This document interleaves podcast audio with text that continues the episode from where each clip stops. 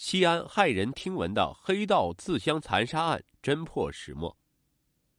二零零零年六月二十三日，随着三具被掩埋近两年的尸体被挖出来，发生在陕西省西安市的骇人听闻的黑道自相残杀案终于真相大白。而这起骇人听闻杀人案的主谋便是郑卫国。以郑卫国为首的黑社会势力是如何成气候的？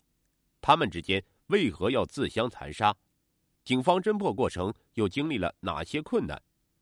这一切还要从郑卫国说起。郑卫国，一九六九年出生于陕西省长安县申店乡何家营村，初中文化。十九岁那一年，因盗窃罪被判处有期徒刑六年。因在狱中表现良好，一九九三年，二十四岁的郑卫国提前一年获得假释。从监狱出来以后，郑卫国还算努力，他给别人打工，开拖拉机拉砂石，慢慢的也存了一些钱，也盖起了房子，娶了媳妇儿，还有了孩子。按说这样其乐融融的生活已经非常不错了，但郑卫国不是一个安分的人。那时候，他们家附近山上探测出大量的金矿，一时间小金矿一个挨着一个，在金钱的诱惑下，他把一批坐过牢的人聚集到一起。开始做起了抢矿石、讹矿主的事情来。经过一段时间的发展，这个团伙已经小有气候，成为了当地谁也不敢惹的黑恶势力。如果说此时的郑卫国算是小有气候，那么他成立嘉诚土方公司则终成大气候。一九九八年，郑卫国成立嘉诚土方公司，又通过手段成为了长安县土地局下属的私营企业。而他的那帮手下则从混混摇身一变成为了公司的职员，通过非法的勾当，郑卫国的公司包揽了长安县的所有土方工程。如果有谁敢和他争生意，他的手下马上就去把人家灭了。就这样，在短短的几年时间里，郑卫国的公司积累了二百三十多万元的资产。而有了正规公司做掩护以后，郑卫国更是肆无忌惮。近年来，为了争夺生意，他指使手下将与他们抢生意的人或杀害、或绑架、或搞爆炸，疯狂作案十余起，手段极其残忍。当时长安县有个非常有名气的混混叫张开奇，此人会些拳脚，心狠手辣，曾有过一个人挑战二三十人的战绩。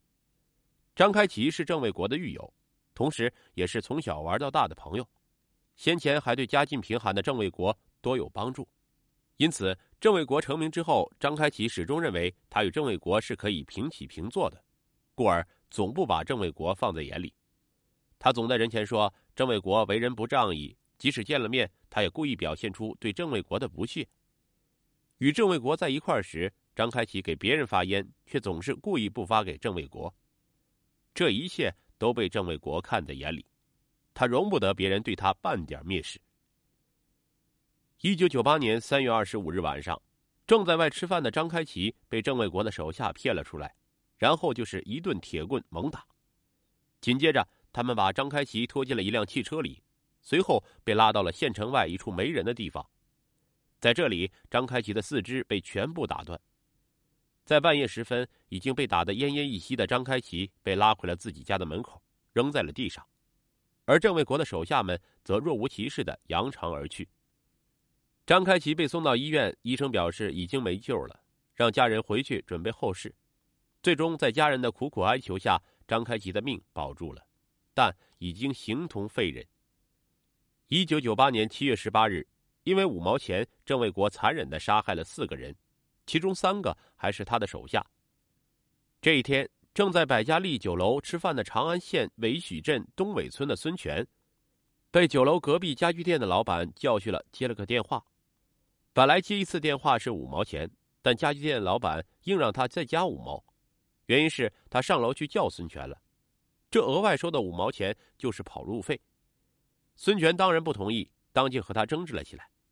此时，郑卫国的手下刘亚军正好经过这里，他看不惯孙权的所作所为，于是就指责了他。孙权也不是一个吃亏的主，看到这种情况，他立即跑回百丽家酒楼，叫来了酒楼老板刘百丽的侄子。刘周等人，孙权仗着人多，当即就把刘亚军给打了。对于这口气，刘亚军肯定是咽不下去的。当天下午，他就叫来同伙，手持菜刀、棍棒，气势汹汹的复仇来了。酒楼老板侄子刘周见到这种阵势，很快吓得躲了起来。见不到刘周，刘亚军等人就拿百家丽酒楼出气，他们将酒楼砸了个稀巴烂。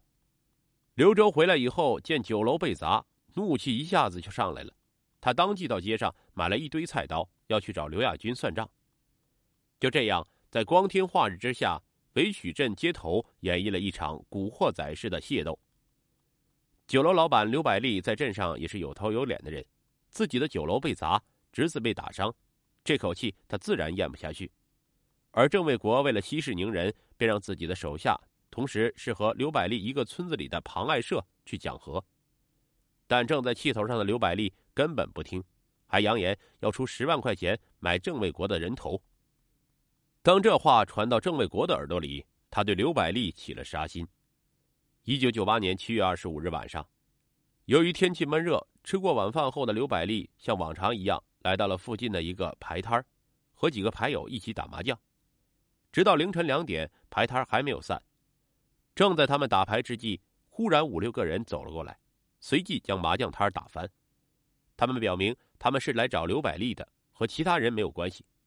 其他人迅速跑了。五六个人开始拿着铁棍对刘百利暴打，之后又将浑身是伤的刘百利拖向了一辆汽车上，将他带到了一个没人的地方。经过两个小时的残忍毒打，刘百利四肢全被打断。天快亮时，已经奄奄一息的刘百利被拉到了西安市肿瘤医院，很快就咽了气。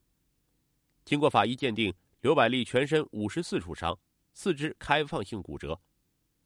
刘百利死后，郑卫国的两位得力手下张文群、赵卫强随即失踪，连他们的家人都不知道他们去了哪儿。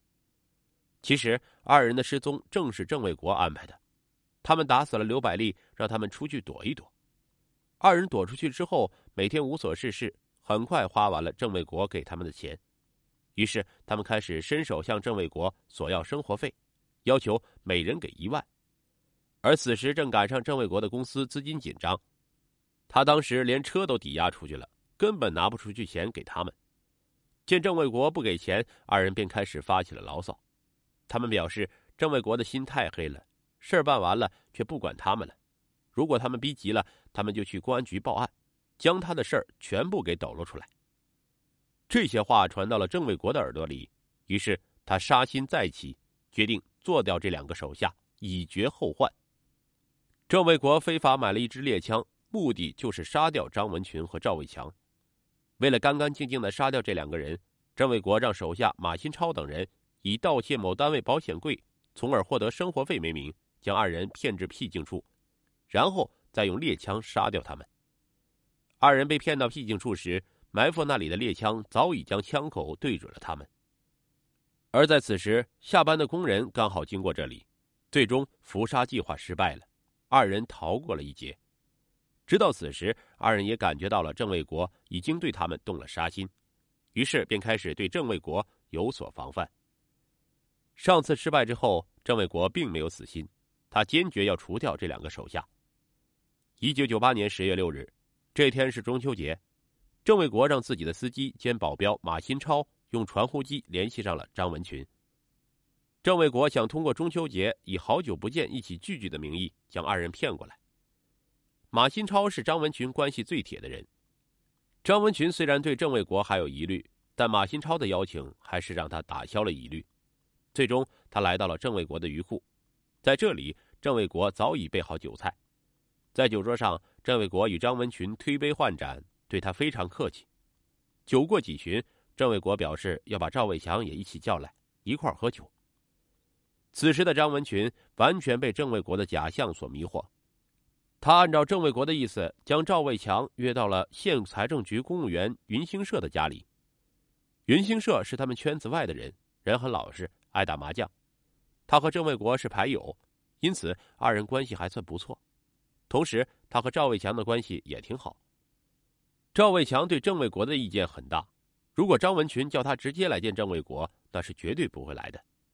郑卫国也知道这一点，于是就将赵卫强约到了云兴社的家里，这样可以打消赵卫强的疑虑。